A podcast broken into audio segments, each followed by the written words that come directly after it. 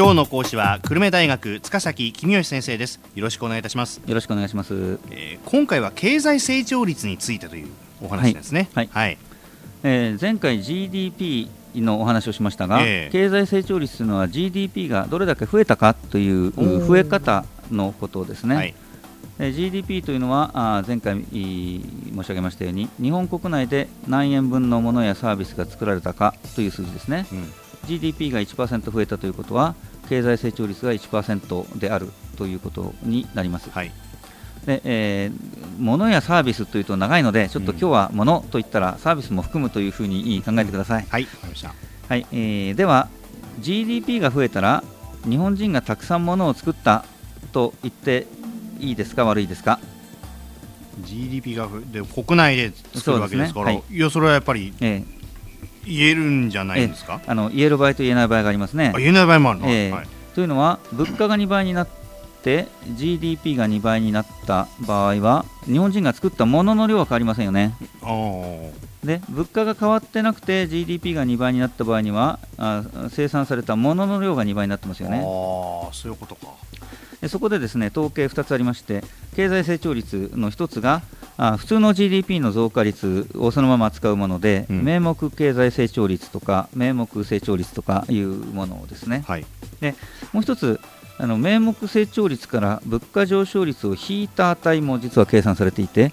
これが実質う経済成長率あるいは実質成長率と呼ばれています。はい。で、えーこの景気を考える上ではあ後の方ですね、えー物価上昇率を引いた実質成長率の方が大事です。はい成長率が高いということは去年よりいたくさん物が売れるということでもありますね、えーまあ、作ってるから売れる、ん。逆にい売れるから作るということなわけですが、例えばタクシーの運転手さんがあ客待ちをして全然お客が乗ってくれないとしますね、うん。と GDP はゼロなわけです。はい。でお客さんが乗ってくれれば運送というサービスがあ生産されることになって運転手さんの給料も増えますしタクシー会社の利益も増えます。うん。えつまり GDP が増えるということは企業が儲かりサラリーマンの給料が増えるということにもつながっているということになります。さて経済成長率というものをおよく理解していただくためにはあ経済成長率がゼロだということはどういうことなのかということを考えていただくといいと思いますね。最近の日本はまさにこいうそううですね状況ですよねええゼロ成長ですね。はい経済成長率がゼロだっていうのはさっき私が申し上げたことからすると実質 GDP が増えてないということですね、はいつまり去年と今年と日本国内で作られたものの量が同じだっていうことですよね。うん。別に去年より減ってるわけじゃないので、うん。まあ嬉しくはないだろうけど悲しくもないじゃないか。そうですとね普通思うんですが、でもゼロ成長だからダメだダメだってみんな言ってますよね。はい。なんでか？なんでゼロ成長はダメなのか。うん。それはゼロ成長だと失業が増えちゃうからです。失業が増える。はい、日本経済が用いている技術は毎年必ず進歩してます。うんこれは別に毎年最先端の発明がなされているということじゃなくてですねあの日本の企業が古い機械をお新しい機械に買い替えると日本企業が使っている技術は確実に新しくなりますね。はい。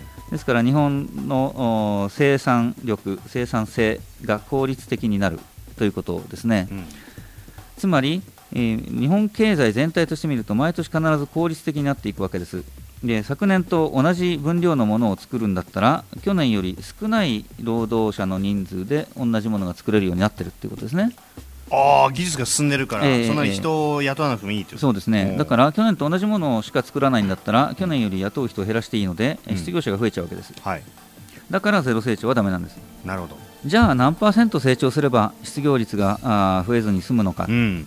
あ日本では大体1%ぐらいだろうと言われてます。あ1%はいでこれを潜在成長率と呼んでます。うん。で実際の成長率がこの潜在成長率よりもお高ければ失業が減るし低ければ失業が増えると、はい。あのそういう関係にあります。この潜在成長率はあ国によってえー大きく異なっていて例えば中国では8%ぐらいじゃないかと言われてます、相当8%はい。はい。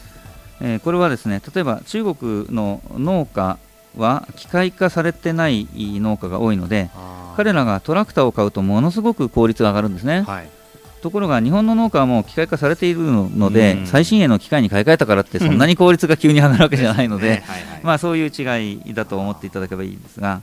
ですから中国だと成長率が8%を下回るとなんか問題だと言って、えー、いろんな人がもあの問題だ問題だと言いますが日本だと成長率が8%なんてなるはずないですもんね。ん日本でもでも高度成長の頃は今の中国と似てたんですよ。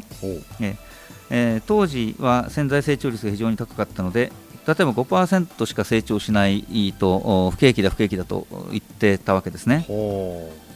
ですから、まあ、国によっても時代によっても違うということなわけです。はい、で、えー、もう一つこの潜在成長率という言葉で気をつけたいのは景気のいい国ではあ違う意味に使われています、うん、何パーセントぐらい成長してもインフレにならずに済むかなということで、えー、潜在成長率という言葉が使われています。で、えー、経済学の教科書には実はこちらの意味が書いてあるわけですね、うん、以前お話ししたように経済学者は失業のことはあまり気にしませんのであの失業のない世界で、えー、一体経済がどのぐらい成長してもインフレにならないかって彼らの主な関心はこっちにあるわけです、うん、まあ、あのどっちも大事なことなのであの潜在成長率という言葉あの両方の場面で使われて全然構わないと思いますけれども、うん、あの2つの場面で使われてるんだよっていうことだけ、えー、覚えておいていただければと思います。はいではここまでまとめていただいてキーワードを挙げるとするとどうでしょうか？はい、えー、じゃあ今日のキーワードはですね成長率は景気の鏡というのをキーワードにしたいと思います。しかもこれ失業率が増えずに済むのは日本の場合で1%程度僕なんかたった1%でいいのかっていう印象があるんですけどそうなんですよ。いやたった1%でいいんですけど実際にね過去の統計を見ると日本の GDP は1%さえも増えてないわけですよね。とっても悲しいことですね。ですよね、えー、非常にジレンマを、ね、感じる次第なんですけども、えー、えー、今朝は久留米大学塚崎公義先生でした。ありがとうございました。ありがとうございました。